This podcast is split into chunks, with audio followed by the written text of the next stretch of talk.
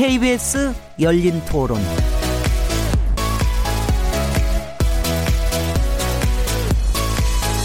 안녕하세요.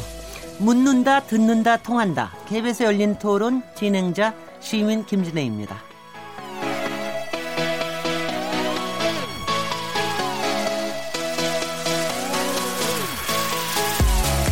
기무사 특별수사단의 계엄령 문건 작성에 대한 조사가 이번 주부터 진행 중입니다. 지난 5일 더불어민주당 이철희 의원이 기무사 문건을 공개하면서 논란이 시작됐죠. 이런 상황에서 특별수사단의 수사의 핵심은 실행 의도가 있었는지 있었다면 어느 선까지 전달됐는지를 밝혀내는 것이 될 텐데요. 여기에 송영국 국방부 장관에 대한 책임론도 커지고 있습니다. 지난 3월부터 문건을 보고받고도 4개월간 조치를 취하지 않아서 사태를 키웠다는 비판 때문인데요. 오늘 KBS 열린 토론에서는 기무사 계엄령 문건, 그 쟁점과 기무사 개혁 방안까지 토론해 보도록 하겠습니다. 7월 16일 KBS 열린 토론 지금 시작합니다.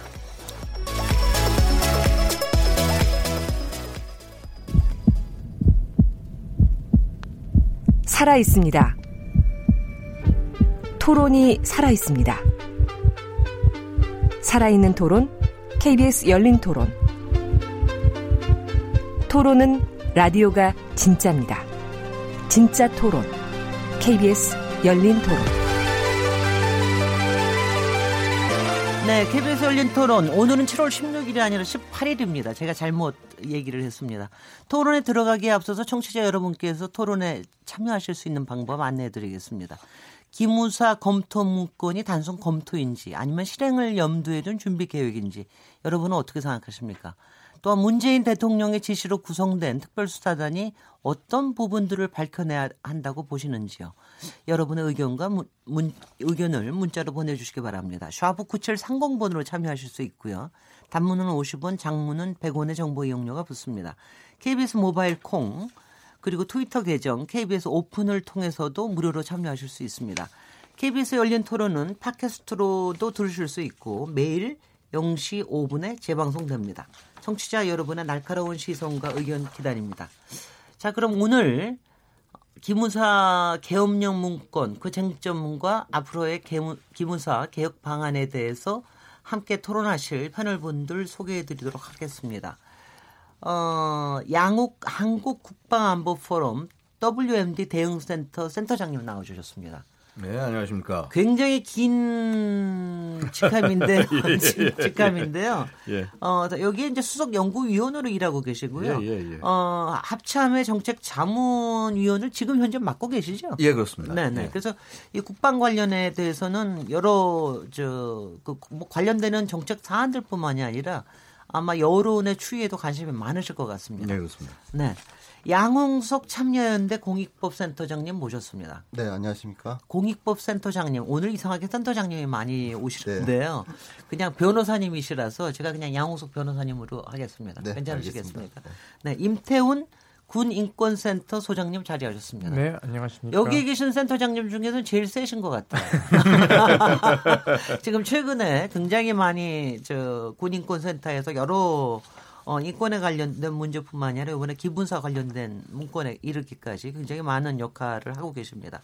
국방부의 군 어, 군인 복무 정책 심의 심사 심의위원회 위원으로 활동하고 계십니다. 이거 맞습니까? 네, 맞습니다. 네, 네.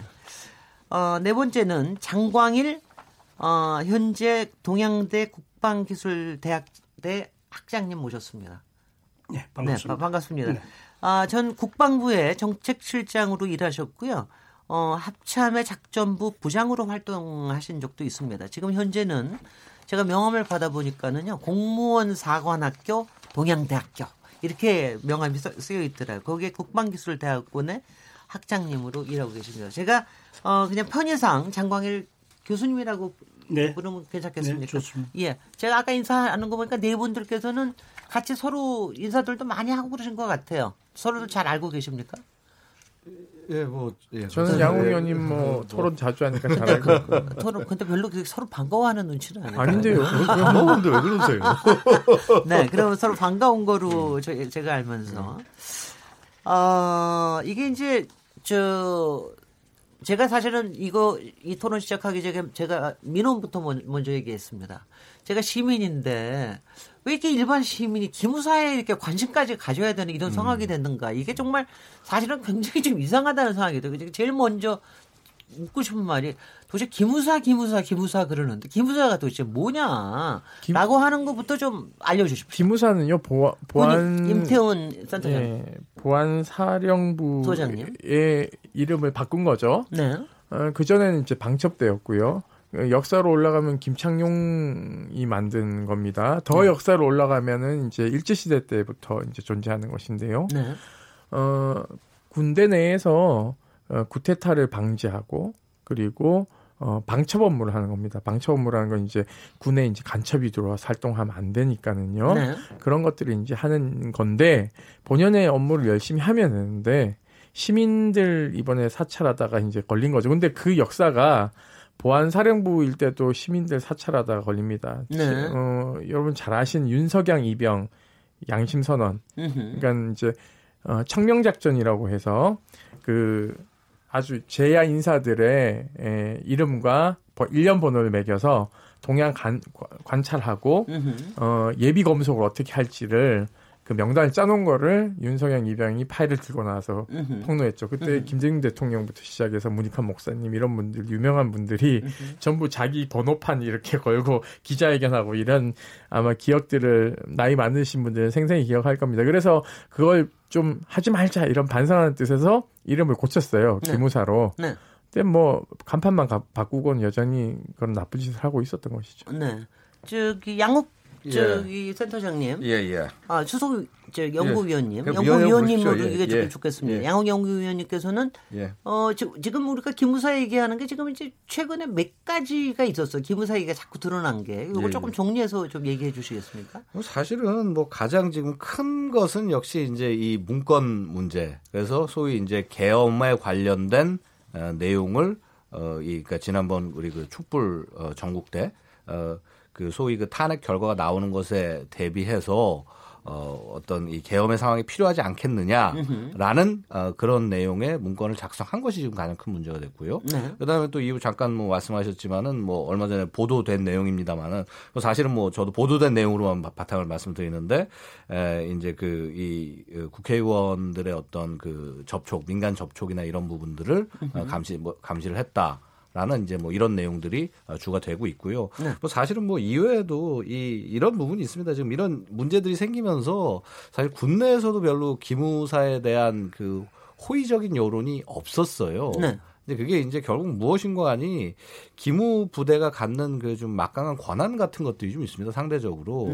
네. 결국은 이제 기무가 감시해야 되는 주요 대상 중에 하나가 결국은 지휘관 레벨의 것에서 이제 뭐 활동을 좀 이렇게 본다거나 혹은 어떤 이런 뭐 비밀이 좀 새지 않는다거나 본다거나. 왜냐하면 결국은 가장 많은 어떤 정보를 갖고 있고 네. 그다음에 그 영향을 미칠 수 있는 게 지휘관들이기 때문에 네. 어, 뭐 그런 부분에 대한 감시들 그다음에 뭐 예를 들어서 장군 인사를 하게 되면은 그 인사 대상자들에 대한 그 내용들 같은 것들 전부 기무가 관리를 하다 보니 뭐 사실은 어디 어느 조직이고 마찬가지지만은 진급이나 이런 게 굉장히 민감, 민감하지 않습니까? 네. 그런 부분에서 커다란 영향을 줄 수 있는 어, 이 기무사 네. 이런 부분에 대해서 어, 불만이 있었던 것이 사실이고요. 그리고 네. 이제 실제 일선 부대에 가다 보면 이런 부분이 있습니다. 그러니까 이제 기무부대에 굉장히 상대적으로 낮은 직급의 어, 이, 뭐, 예를 들어서 부사관이든 아니면 장교든 상당히 낮은 직급의 사람들이 예를 들어서 지휘관 방에 서스럼 없이 들어와서 뭐 이렇게 어떤 의견을 청취하고 나가고 이런 것들 자체가 이 소위 명령 계통에 있는 군의 입장에서 봤을 때는 이거 굉장히 뭔가 좀 잘못되고 이상한 것 아니냐라는 어, 그러한 내부의 그 불만들 같은 것들이 있었고요. 네. 사실 그래서 이런 그 이 기무사 어, 이 문건 일들이 터졌을 때 국내에서 그닥 그렇게 동정적인 얘기들이 나오지 않았다라는 것이죠. 그래서 네. 약간 좀 그들만의 리그의 성격이 좀 기무가 있다라는 네. 말씀을 좀 먼저 드리고 싶습니다. 그러니까 우리 일반인들은 사실은 이제 국정원이라 국정원이 그런 일들을 많이 한다 그러면은 군인들 안에서는 기무사가 말하자면 그런 역할을 좀 한다라고 볼 수도 그렇게 예, 국정원, 하면 되겠습니까? 국정원보다 오히려 더 세세히 하죠. 왜냐하면 네. 어, 군인 지금 육해공군 해병대 모든 장성들이요. 어, 제가 전화를 할 일이 있으면 열일 하십니다라고 네. 먼저 얘기를 해요. 그. 그 얘기인 즉슨 뭐냐면 이게 이제 아까 우리 양욱 위원님 말씀하신 것처럼 장군 이 장군이 그러니까 예를 들면 이 대령이 장군이 돼도 되는가 원스타가 돼도 되는가에 대한 청와대는 그 사람의 어떤 근무 평점을 보고는 그것만으로 판단할 수 없는 거거든요. 그래서 이런 분들에 대한 어떤 어, 인사 평판을 듣는 하나의 참고 자료로서 이제 어, 기무의 조난 자료 같은 것들을 음. 봅니다. 근데 저는 이거 굉장히 위험하다고 생각하거든요. 네. 왜냐하면 이것은 시중에 떠돌아다, 떠돌아다니는 찌라시에 어, 근접하는 정보입니다. 음, 음, 네. 아무, 아무런 검증과 입증이 안 된 자료죠. 음.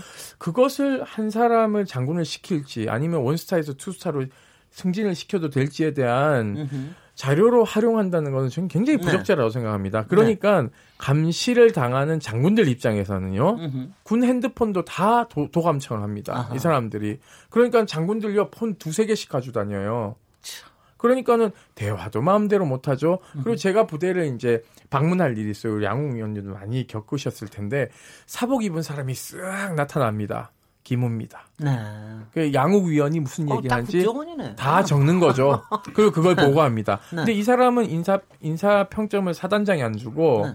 기무 부대는 모두 기무 사령부에 이렇게 예, 존속되어 있는 네. 독립 부대이기 때문에 예산을 어떻게 쓰는지도 우리 몰라요. 음. 국회의원들 잘 모릅니다. 왜냐하면 그거를 쪼개서 마구 부처에다가 이렇게 모르게 이렇게 숨겨놨거든요. 음. 그리고 어 조직 체계도 편제표도 어떻게 됐는지 사실상 국방부 장관도 잘 모르실 수 있어요. 네. 그리고 심지어는 5천 명이란 설과 4,500명이란 설과 4천 명이란 설이 있는데요. 그것도 정확한 숫자는 아닙니다. 저 양홍석 변호사님, 네. 이 기부사 얘기가 우리한테 또 많이 온 게 사실 지난 뭐 하여튼간에 여러 가지 그 댓글 공작에 관련된 것도 이미 드러났고 그리고 네, 최근에 어 사실 이제 문재인 정부 이후에 기무사 개혁 뭐 하고 여러 가지 이제 내부 TF에서 뭘 보고를 했는데 나중에 보니까 세월호에 관련된 사람들도 뭐 여러 가지 또 저 블랙리스트에 올려가지고 뒤에서 또 여러 가지 감시도 하고 이런 네, 것까지 네. 나와서 또 지금 문제가 된 거죠. 그 세월호 유가족 사찰 문제는 네네. 아마 이제 특별수사단에서 수사 대상으로 삼아가지고 좀 더 전말이 밝혀져야 되겠습니다만은 어쨌든 사찰 자체는 한 것으로 보이고요. 네. 말씀하신 대로 그 이전에 사실 기무사가 그 군 방첩기관, 군 정보기관으로서 본연의 업무에 충실했다라고 하면은 시민들과 접촉할 일이 자체가 없는 거죠. 없겠죠. 네. 국정원도 있고 네. 경찰도 있으니까요. 근데 이분들이 활동을 이렇게 시민들과 접하는 영역에서 많이 하게 되고 그다음에 정권의 이익에 부합하는 활동들을 이제 비밀리에 하다 보니까 그런 활동들 전반에 대해서 사실 시민들이 의심하고 걱정하고 있는 것이고 네. 그것이 상징적으로 나타난 게 세월호 유가족 사찰이나 아니면은 그 군인들이 해서는 안 되는 정치 개입의 하나로서 가장 안 좋은 사례인 댓글 공작이나 이런 것들로 나타나는 거죠. 근데 지금 기무사뿐만 아니라 경찰 정보국도 그리고 보안국도 마찬가지고 그 댓글 공작을 했다라고 지금 또 수사 중에 있지 않습니까? 네. 국정원도 댓글 공작하지 않았습니까? 그러니까 네. 이게 정보기관 이라는 특성 자체가 그 활동의 비밀성 때문에 도대체 이 사람들이 뭘 하는지를 감시하고 통제할 수 있는 기- 것들이 우리 사회에서 그동안 없었거든요. 네. 그것들이 이제 터져 나온다라고 생각합니다. 저는. 네. 저기 장광일 교수님, 제가 이번 문재인 정부 시작하고 가장 인상적인 장면 중에 하나가 그때가 기무사 그 장군들이 나와가지고 뭐 손 씻는 음, 그 손- 네, 했죠. 쇠심식이라고 해가지고 그때 그렇게 하여튼 굉장히 좀좀 하여튼 이상하게 느껴지는 장면이었어요. 그게 벌써 이제 나름대로 각오는 했었던 것 같은데 어 떻게 보십니까? 뭐 지금 말씀을 하신 대로 네. 어, 사실 뭐 이 군 대내외적으로 어, 기무사에 대한 어떤 부정적인 시각이 잔존하고 또 지금도 있는 것이 사실입니다. 네. 사실인데 에, 그럼에도 불구하고 기무사가 수행해 왔던 어떤 순기능적인 측면도 우리가 좀 고려할 필요가 있다 하는 말씀을 드리고 지금 이제 우리 패널들께서 어, 말씀하신 그런 몇 가지 사항들 뭐다 어, 유념해야 될 사항들인데 어쨌든 기무부대는 군의 이제 정보부대가 여러 개가 있거든요.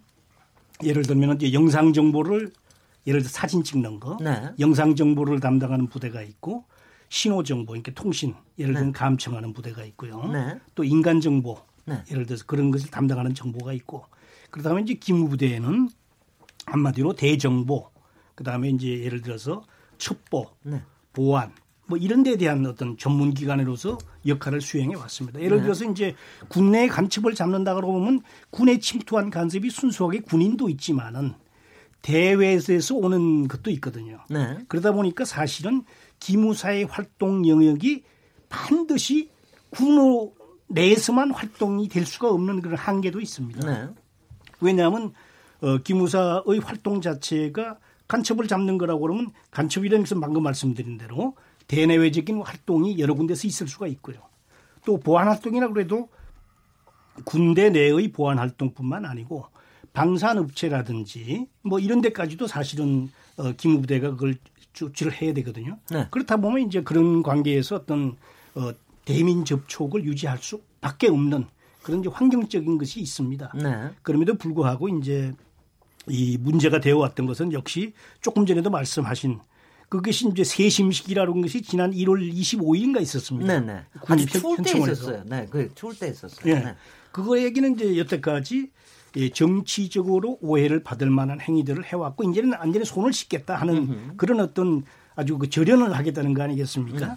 예, 그런 차원에서 이제 그런 어떤 정치적인 오해의 소지가 있는 것을 어, 싹 정리가 되고 또 방금 말씀드렸던 이제 군 내에서도 사실은 어떤 지휘 개통을 조금은 어지럽히는 그런 행위가 없이 하나 있었던 것도 사실입니다. 네. 그래서 이제 그런 문제들을 개혁을 통해서 해나가는데 으흠. 제가 이제 얘기하고 싶은 것은 그렇다고 해서 이번 이 문건 사건과 한꺼번에 연계를 해서 기무사를 마치 어떤 정치적인 조직으로서 몰아가거나 으흠. 또는 군 전체를 위축시키거나 으흠. 또는 하나의 어떤 적폐 세력으로서 몰아가는 것은 이거는 내가 볼 때 예, 군을 위해서나 우리 국가를 위해서도 바람직하지 않다. 네. 하는 말씀을 드리고 네. 어, 세월호 관련해서 이제 기부사가 활동했던 것은 나중에 조금 있다가 말씀을 좀 음. 드리죠. 네, 네. 그렇게 하겠습니다. 지금 이제 네 분들 이제 기무사에 대해서 이제는 조금 더 개념이 잡히셨죠. 그런데 이제 기무사 얘기가 하도 많이 나오니까 일반 시민들께서도 의견이 만만치 않게 갖고 계신 것 같습니다. 어떤 생각들을 하고 계신지 잠깐 시민 커트를 좀 들어보도록 하겠습니다. 군 생활했을 때 기무사는 군대에서도 좀 막대한 힘을 갖고 있는 조직이어서 기무사에서 누가 왔다 이러면 부대 전체가 긴장하고 무슨 일 때문에 우리 부대에 왔지? 약간 이런 좀 막대한 파워를 가지고 있는 조직으로 좀 인식이 됐었고 사복 차림으로 군복무를 할 수 있어서 좀 자유롭다 뭐 이런 얘기들을 좀 전해 들었던 것 같습니다. 그냥 우스갯소리로 기무사 하사가 일반 군대 행정가보다 높다 뭐 이런 권력에 대한 얘기는 들은 적은 있었습니다. 군대 자체가 너무 폐쇄적인 조직이기 때문에 그런 특수성이 있어서 완벽하게 개방을 하진 못하겠지만 그래도 폐쇄적인 구조를 좀 없앨 수 있는 방안들을 많이 자체적으로 마련을 했으면 좋겠습니다. 조금은 필요한 그런 조직이 아닐까도 생각 을 합니다. 근데 이제 그게 그런 조직에 힘을 너무 많이 주면은 부작용이 생기게 마련이죠. 군인들 진급 심사를 할 때 그 기무사 직원들이 의견 반영이 지나치게 많이 되기 때문에 심지어 직급이 훨씬 높은 사람들도 그 기무사원들의 눈치를 보고 그런 거는 좀 잘못된 거죠. 기무사라고 하는 취지에 맞게 군 안에서의 어떤 정보나 어떤 보안 기관으로서의 역할을 충실히 해야지 그게 병폐가 있는 부분들이 있다면 불합리한 부분이라면 없애는 게 좋을 것 같고 정치적으로 완전히 배제될 수 있는 기관이 하지 않나 저렇게 생각을 합니다. 지금까지 쭉 병폐가 많았잖아요. 권 력이 집중되다 보니까 그런 걸 인해 가지고 자기들 사역을 채우기 위해서 결과적으로는 우리 국민들이 피해를 보는 거죠. 제가 들, 들은 거에 가장 인상적인 거는 여성 시민의 이야기가 하나도 안 들어가 있네요. 잘 모르니까. 아니, 아, 잘 모른다. 어, 어, 지금, 네, 지금 실제로 물어봐도 잘 모른다고 하지만 네. 저희 저희는 근데 제가 제가 여성으로 보이신다면은 저 김무사 일단은 인상이 안 좋습니다. 그러니까 왜 인상이 안 좋냐면요. 네. 왜 이런 무소불위의 권력을 가지고 있냐면요. 어 여기 출신들이 다 구테타에 들키고 권자를 세 번이나 차지했기 때문에 네. 그건 방첩대 출신이죠 박정희 네. 대통령 그리고 당시 보안사령관을 했던 전두환이 합수본부장 하면서 정권을 찬탈했죠 그리고 그 다음 보안사령관이 노태우였어요 네. 그러니까는 기무사가 어 이러한 권력자들을 배출했기 때문에 기고만장한 것이죠. 네. 그러니까 국민들이 그것에 대한 이제 알러지 반응을 지금부터 일으키 아직도 기무사야 이런 반응도 있고요. 네. 그러니까 신세대는 기무사가 뭐야 이제 검색을 하기 시작하는 거죠. 그렇기 때문에 어 본인들이 통제받지 않는 권력이라는 걸 너무 잘 알고 있기 때문에요. 네. 이것이 기무사가 어 그 본인들이 불법을 저지를 수 있는 가장 큰 저는 요소 중에 하나라고 생각합니다. 네. 이들을 통제할 수 있는 건 의회도 아니고요. 그리고 우리가 뭐 예를 들면 유럽이나 독일처럼 어 감독 국방 감독관이 있어서 군을 강하게 통제하는 시스템도 아닙니다. 그러니 오직 유일하게 통제할 수 있는 분은 대통령 한 분밖에 없으신 것이고요. 네. 대통령은 그 자료를 자꾸 보려고 하는 음흠. 유혹에 빠질 수밖에 없는 거죠. 네. 이 부분에 대해서는 양옥 양옥 선- 저 위원님 얘기 조금만 더 듣고서는 그다음 그러니까 토론 기무사. 자체가 그러니까 이 자체가 필요가 없냐 하면 그렇지는 않습니다. 그러니까 음흠. 만약에 이 기능을 없애서 누구한테 준다라고 하면은요 대표적으로 우리가 생각할 수 수사기관이 헌병인데요. 지금 그러지 않아도 헌병 헌병이 갖고 있는 여러 가지 능력과 기능들이 있는데 거기에 이 기무의 방첩 기능까지 얹혀주면은요. 그야말로 새로운 무소불위의 기관을 만들어주는 형국이 되어버린다는 거죠. 음흠. 그래서 이 기능을 어떻게 현실적으로 잘 견제할 수 있는지 네. 그 말씀하신 그 지적 정확해요. 왜냐하면 기물을 손을 댈 수 있는 사람이 없어요. 심지어는 뭐 좀 다른 얘기긴 합니다만은 이전에 보면은 심지어 장관이 기무 어, 사령관과 문제가 있어서 기무 사령관을 교체 한 적도 있습니다. 네. 네, 그 지난 정부 때. 그래서 이제 뭐 누군지 뭐 말씀을 안, 안 하겠습니다. 네. 그러니까 이런 식으로 뭔가 좀 통제가 안 된다라는 그런 부분이 있다면 이것도 문제인 거고요. 그러니까 음. 가장 큰 문제는 이겁니다. 기무 자체가 그러니까 되게 좋은 정권들에 따라서는 되게 활용하기 좋은 수단이에요. 네. 무슨 말씀인가 하니 일단 거기는 모든 장군들을 자유롭게 드나들 수 있지 않습니까? 네. 그러면서 거기서 꼭 하에서 감시만 하는 게 아니라 심지어 그런 겁니다. 그런 채널이 있으니까 뭔가 사건이 나거나 했을 때 좋은 의견 있으면 얘기를 해봐라. 아, 예를 들어서 뭐 세월호 같은 이런 국가적인 문제니까 뭔가 군에서 뭔가 이런 이런 의견이나 이런 것들이 그러니까 나쁜 취지는 아닐 수가 있죠 그게 좋은 의견 있으면 얘기를 해봐라라고 해서 그 의견을 쫙 종합해가지고 올리는데 사실 그런 거를 왜 대통령이 별, 별도의 채널을 통해서 그걸 봤습니까? 네. 받으면 안 되는 부분이거든요 그거. 제가 요, 요 얘기 조금만 더 계속 하면은 제가 양우석 변호사님께 네. 여쭤보면은 아 좋아요 기무사에서 다 해가지고 구테타의 주역들이 다 그 힘을 빌렸다는 거는 이제 이제는 다 알았겠는데 이른바 문민 정부 이후에 네네. 어 김영 김영삼 대통령 또 그다음에 김대중 정부 노무현 정부 그다음에 특히 저기 뭐 저 그 이명박 정부 박근혜 정부 이르러서는 요 지금까지도 기무사가 이렇게 위력을 발휘할 수 있는 뭐 그 정확한 그 뭡니까 이게 이게 무슨 무슨 비결로 이렇게 계속해서 저거 하는 겁니까? 정보 기관에 대해서는 네. 뭐 그 정보기관 특성상 네. 그 활동이 비밀을 유지해야 되고 그리고 예산에 대해서 적절한 국회 통제가 불가능하기 때문에 그 자체가 이제 무소불위의 권력화 될 수밖에 없는 구조가 있죠. 그런데 어, 그동안 어 이제 김대중 대통령, 노무현 대통령을 이어지면서 군 개혁이 일정 부분 있었습니다만은 기무사에 대한 직접적인 개혁은 실패했다는 것이고 네. 그리고 이명박 정, 정부 그러면 박근혜 대통령이 기무사를 어, 새로운 어떤 정보 획득의 수단으로 적극적으로 활용함으로써 기무사에 대한 통제가 더 불가능해진 것이 아닌가라는 생각이 듭니다. 네. 그래서 지금 두 분 이미 말씀하셨다시피 기무사에 대해서는 사실상 지금 무소불위의 권력으로 되어버렸기 때문에 네. 기무사가 사실은 정상적인 판단을 하고 정상적인 활동을 하는 곳이었다라고 하면은 이런 개헌 문건 자체가 나올 수가 없는 거죠. 음, 그렇죠. 개헌 문건에 적혀져 있는 상황 판단, 상황 인식 자체가 이게 정상적인 판단을 하시는 분들인가라는 의심이 들 정도의 지금 너무 지나친 지금 그 편향을 보이고 있기 때문에 네.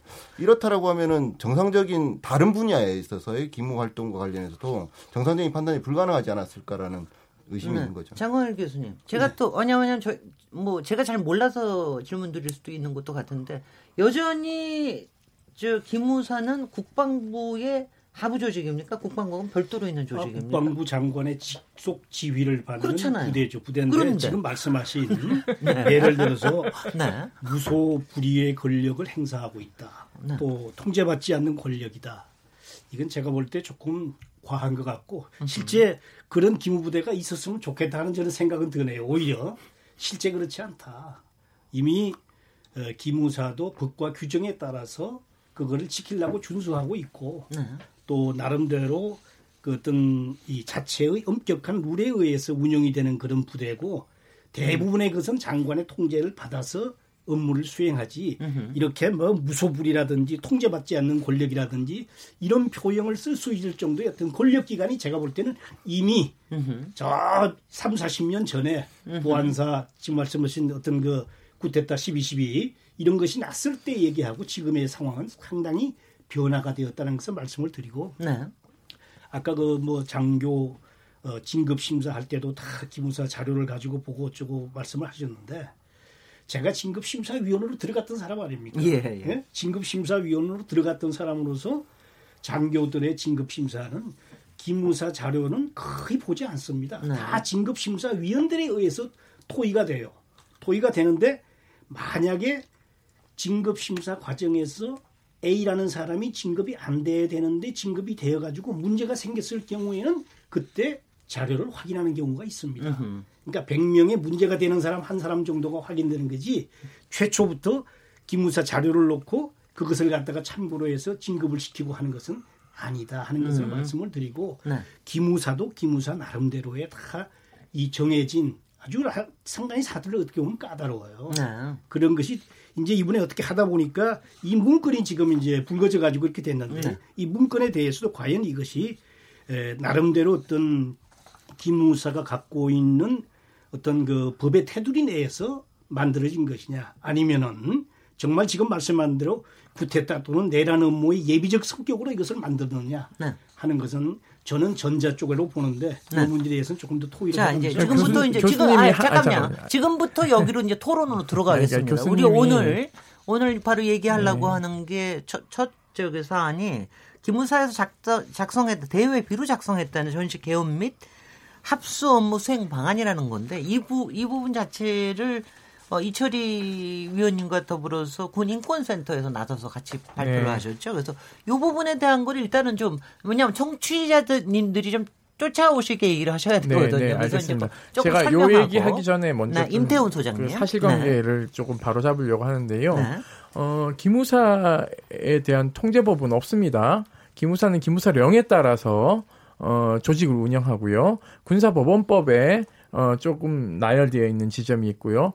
어, 법과 원칙에 의해서 영은 그건 대통령령입니까? 예, 그렇기 어, 때문에 예, 대통령령이라서요. 음. 모법이 없는 거죠. 네. 그렇기 때문에 기무사는 동양 관찰권도 없어요. 심지어는 그리고 내부 지침이 있느냐고 내놓으라고 해도 내놓지 않고 있습니다. 음. 그러니까 동양 관찰권이 없는데 어, 시민을 감찰하고요, 감시, 감시하고요. 그리고 장교, 장군, 그러니까는 군인들의 사생활까지도 다 감시하게 되어 있습니다. 이건 굉- 굉장히 위법한 거죠, 사실상.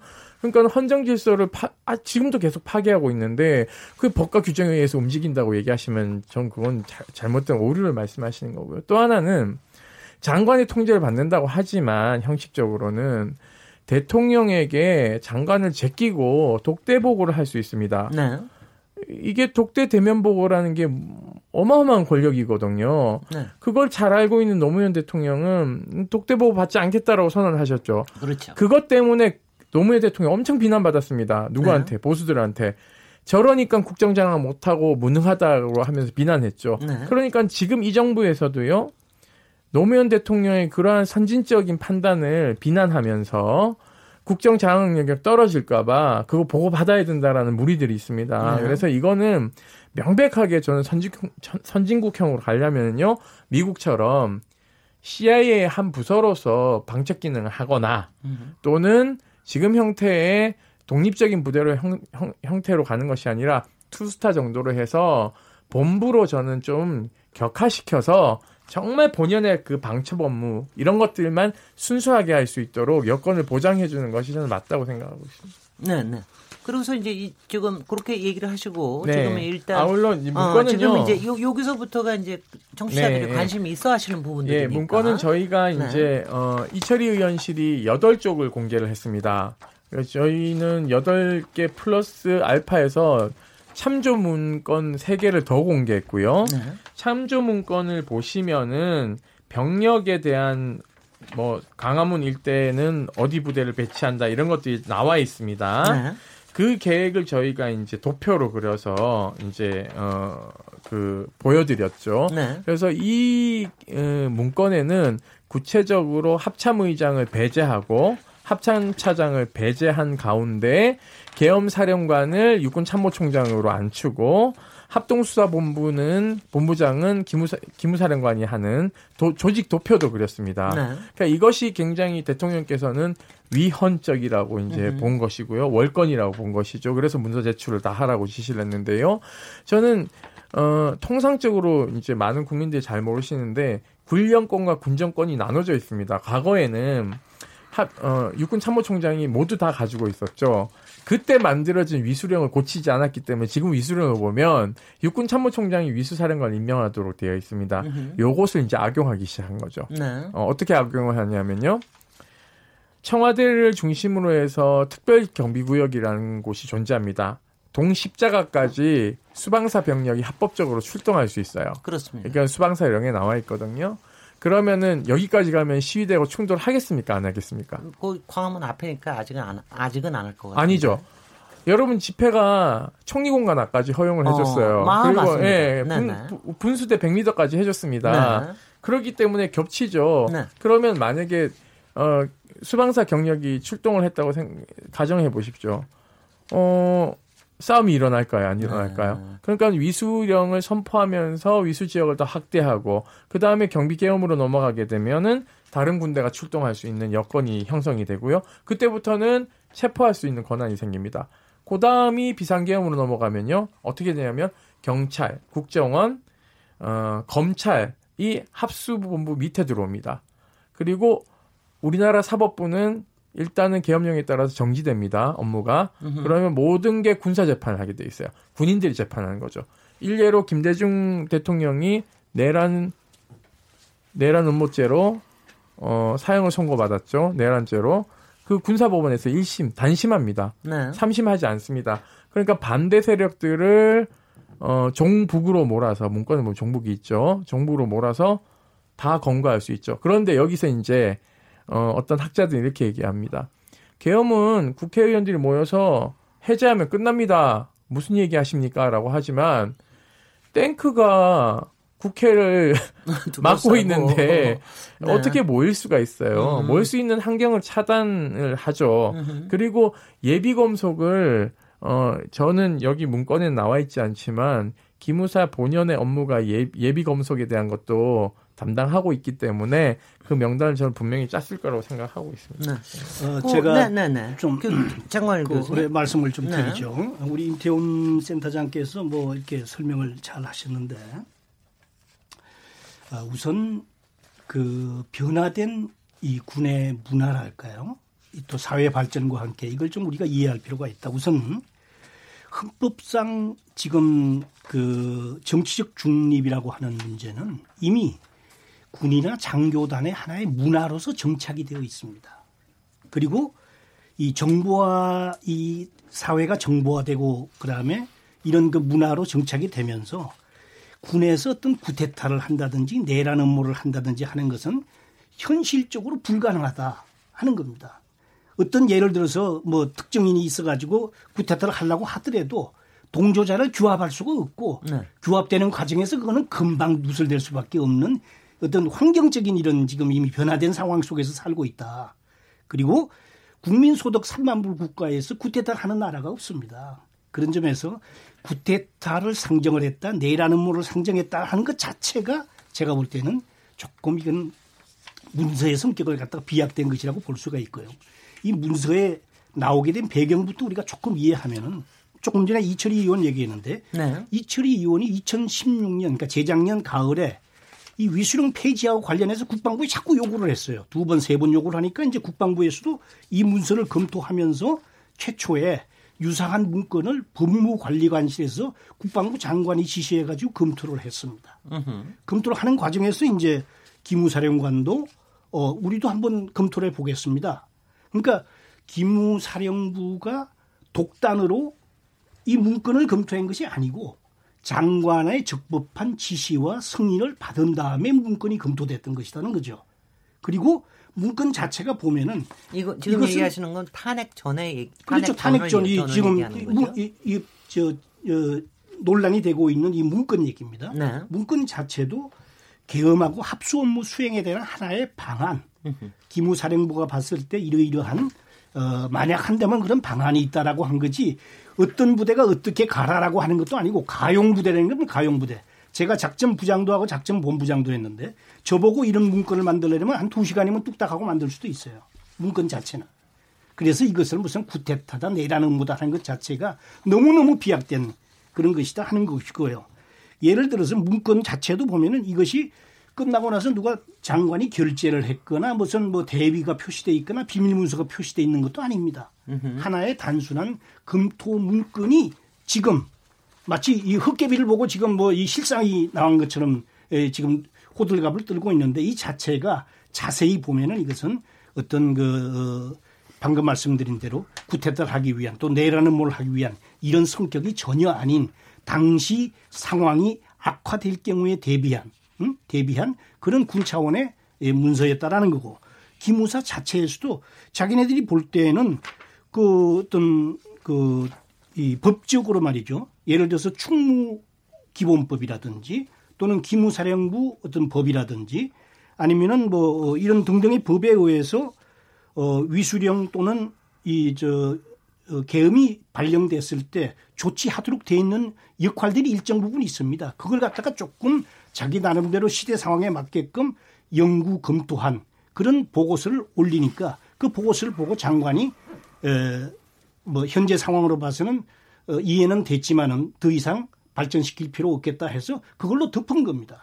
그래서 이 문서가 사실 끝난 문서를 가지고 어, 조금 더 이 확대해서 말씀드리고 있는 것이다 이런 말씀을 드리죠. 그 저는 뭐 임태훈 소장님께 교- 교수님, 마이크를 안 들을래 안 들을 이 없나요? 문건을요 읽어보시면 그런 얘기를 하실 수 없어요. 계엄 선포에 대해서요. 계엄사를 이미 본인들이 다 편성합니다. 계엄사령관은 육군참모총장으로 임명한다. 합참의장이 북도발 대비에 개- 전념할 수 있는 여건을 보장한다. 아니 도대체 합참의장이 계엄사령관을 하셔야죠. 합참의장이 병력을 동원할 수 있는 권한이 있다는 것은 교수님이 더 잘 알지 않으십니까? 아, 여기 밑에 아, 잠깐만 제 얘기 다 들으세요. 밑에는 뭐라고 해놨냐면 연합부사령관하고요. 합참 차장은 어, 지휘 제한이 부적절하다라는 표현을 해놨습니다. 완전 배제하는 거죠. 그리고 계엄 업무 수행구는 기동성과 현, 현행 작전 등을 고려해서 기계화 6개 사단을 동원한다. 매우 구체적으로 해놨습니다. 그리고 기갑 여단 2개, 특전사 6곳 이렇게 예, 해놨고요. 계엄 시행이라고 해놓고는 계엄 임무 수행구는 중요 시설 방호 및 소요 진압에 주안을 두고 운영한다. 서울의 경우에 어디 어디 어디라고 다 구체적으로 나열해 놨습니다. 그 밑으로 내려가면요. 이 비상계엄이 됐을 경우에는 본인들이 정부 부처와 행정 법원 행정처를 지휘 감독한다고 되어 있습니다. 그래놓고 밑에 뭐라고 해놨냐면 이런 겁니다. 계엄사 보도 검열단을 투입한다. 이 KBS에 검열단이 오는 겁니다. 네. 예, 그리고 언론 대책반을 가동해서 군 작전 저해 및 공공 질서 침해 내용이 보도되지 않도록 언론을 통제한다고 되어 놨습니다. 네. 그 다음이요, 저는 정말 무서운데요. 많은 분들이 계엄이나 친위 구테타가 일어나면 이것 때문에 실패한다라고 주장하는 겁니다. 방통위 유언비어 대응반을 가동해서요. 시위 선동 및 포고령 위반자의 SNS 계정을 폐쇄하는 등 사이버 유, 유언비어를 차단한다라고 되어 있습니다. 그러니까는 이게요 구체적으로 집회 시위 주동자 등 이런 사람들을 계엄 사범으로 색출하여 사법 처리한다. 이 얘기인즉슨 잡아두고는 갖다가 죄를 붙여가지고는 그것을 선 선참 후계하겠다는 겁니다. 이건 입법 기능도 마비시키고요. 대한민국의 헌정 질서 파괴하는 겁니다. 시행 계획으로 되어 있는데 이걸 가지고는 뭐 마치 문건 네. 예비 문건 하나 가지고는 난리다라고 표현하는 것은 장관 교수님, 잘못된 것입니다. 장관. 교수님, 요거 요 부분에 대해서 양옥 저 위원님 네, 얘기를 네. 좀 들으시고 나서 하시죠. 자, 네. 일단. 지금 제가 이 문건을 전체적으로 보았을 때 보는 느- 인상은 뭐냐면 느낌은 뭐냐면요. 네. 어떤 아마추어가 써도 이렇게 못 썼냐. 이건요 군사작전 계획으로 이걸 이런 걸 만약에 합참 의장한테 갖다 냈다가는요 얼굴에 서류 서류 날아옵니다. 이 계획도요 굉장히 엉성하고요. 이거는 계엄 업무를 안 해본 사람이 소설을 쓴 수준이에요 거의. 그러니까 이런 이런 식으로 해서 써서 써서 나가면은요 박살납니다. 그야말로 그 자리에서. 자 그러고요. 어, 제 굉장히 근데 이 문건을 보면서 되게 좀 좀 뭐라고 그럴까 적어있던 부분 현상 진단 부분에 보면은요 보면은 뭐 촛불 태극기 집회 등 진보 가로 열고 종북이라고 써놨어요. 이거는 이거 굉장히 잘못된 인식이죠. 이런 인식이. 진보가 왜 종북 종북 세력입니까? 그러니까 이런 식의 인식을 하겠어니 현상 진단 이거 쓴 거 이거 너무 잘못한 거다. 네. 그러니까 이 부분에 대해서는 이건 굉장히 그래서 이 문건 자체가 이거 하나만으로도 충분히 비난받을 수가 있다. 네. 이런 생각을 하고요. 그런데 그럼 이게 정말 실행 계획이냐? 실행 계획을 이렇게 써오는 군인이었습니까? 이거 이- 이런 이런 정도 능력이면요, 지적 능력이면은요, 군인 생활을 할 수가 없습니다. 그러니까 제가 말씀드린 기무사들은 그들만의 리그예요. 이거는 실제 이 비상계엄 상황 돼서 작전을 하고 하면은 사실 전쟁을 수행을 하다 보면은 계엄 상황이 올 수밖에 없지 않습니까? 그러니까 훈련을 하다 보면 계엄 내용이 들어갑니다. 근데 그 계엄 내용이 무슨 국민을 막 이렇게 뭐, 뭐 하고 뭐 누르고 하려는 것이 아니라 그 절차에 따라서 그런 걸 해보는 훈련들을 해요. 근데 그럼 예를 들어서 그게 쿠데타 훈련 아니지 않습니까? 그렇죠? 우리 군에서 하는 일반적으로 그- 계엄 그렇죠. 예. 그, 그건 인정하시죠. 예, 예. 아니, 그러니까 그- 그러고 근데 자 근데 제가 여기서 보고 있으면 뭐냐면은 여기 보면은 지금 동원하는 부대도요 무슨 저 84단 8, 20, 26 지금 전30 전방에서 북한 막는 부대를 지금 동원한다고 여기 써놨어요. 네. 이렇게 써갖고 오면은요 이거 실제 이 부대 동원 가능하지도 않고요. 이렇게 써가 써갔으면 아마 써가서 장관한테 들이밀었으면은 아마 장관이 혼을 냈을 겁니다. 지금 제정신이냐고.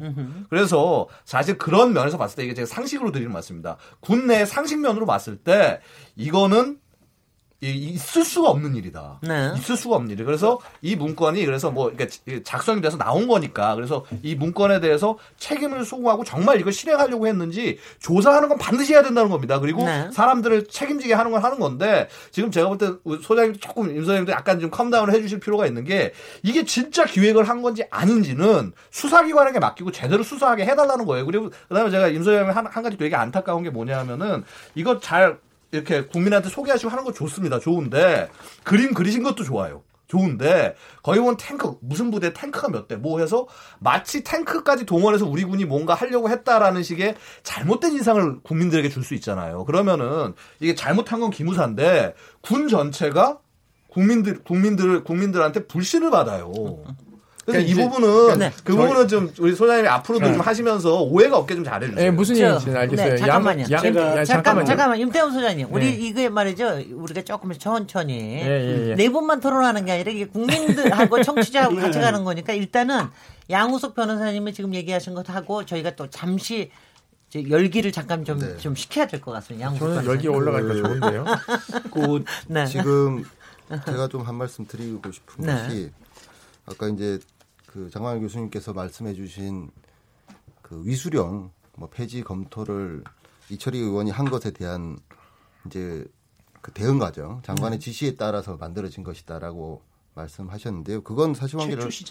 그걸 최초 시작이 그렇다라고 이제 국방부에서 일부 서- 초기에 설명이 나왔습니다만은 그것은 어 사실이 아닌 것으로 문건 내용만 봐도 사실이 아닌 것으로 충분히 알 수 있다라고 생각이 듭니다. 뭐 자세한 내용은 이철희 의원이 이미 해명을 하셨으니까 그거는 아마 시청자 그 청취자분들께서 확인해 보시면 될 요거는 것 이제 그 같고요. 문건이 아니니까 그리고- 그거하고는 조금 차이가 있죠. 그리고 이것이 마치 기무사령부가 국군 기무사령부가 계엄과 관련된 이런 문건을 작성할 수 있는 것처럼 전제하시고 말씀하시는데 국군 기무사령부는 이런 걸 작성할 수 있는 권한 자체가 없습니다. 합참에서 해야죠. 그렇죠. 합참 개헌가가 합참 있으니까요. 직제상 계엄에 관련된 상황 합참에서 하도록 되어 있습니다. 네. 그런데 국군 기무사가 왜 이걸 합니까? 지금 양욱 위원님께서 말씀하셨다시피 누가 보더라도 국내에 있는 누가 보더라도 상식 밖의 지금 문건이라고 하셨잖아요. 왜 상식 밖의 문건을 기무사가 했을까요? 기무사 요원들은 바보, 바본가요? 바보, 바보가 아닌다면 왜 이런 상식 밖의 문건을 작성했냐는 말씀이죠. 그리고 지금 공개된 문건을 잘 보시면 아시겠지만 이게 하나의 문건으로 공개된 것처럼 보이, 지금 공개됐습니다만은 이게 단 하루에 작성된 문건이 아니에요. 네. 한 건의 문건이 아니란 말씀입니다. 여러 건의 시기가 다른 문건들이 합쳐져서 지금 이렇게 공개된 겁니다. 지금 분명히 다른 문건들이 있고 지금 시기에 따라서 점증되고 있어요. 네. 계획이 물론 그 계획은 엉성할 수 있습니다. 엉성하다는 판단이 있을 수 있습니다. 그렇기 때문에 지금 청와대에서 각 뭐 이렇게 지금 여기서 언급돼 있는 부대들에 대해서 문건들을 다 가져와 보라고 했- 했던 것은 충분히 저는 해볼 수 있는 사실 확인 과정에서 충분히 해야 되는 해야 되는 일이라고 생각을 합니다. 근데 이게 마치 마치 국군 기무사가 그냥 아무것도 아닌 걸 갖다 그냥 한번 뭐 대충 그냥. 해본 것이다 이렇게 생각할 수가 없다는 네. 말씀이죠. 네, 요, 요, 여기서 이제 잠깐 끊겠습니다. 여기서 끊겠습니다. 여기서 잠깐 끊고 저희 잠깐 열기 실 시, 시, 저, 시킬 수 있도록 잠시 쉬었다가 토론 이어가겠습니다. 지금 여러분께서는 KBS 열린 토론 시민 김진애와 함께 하고 계십니다.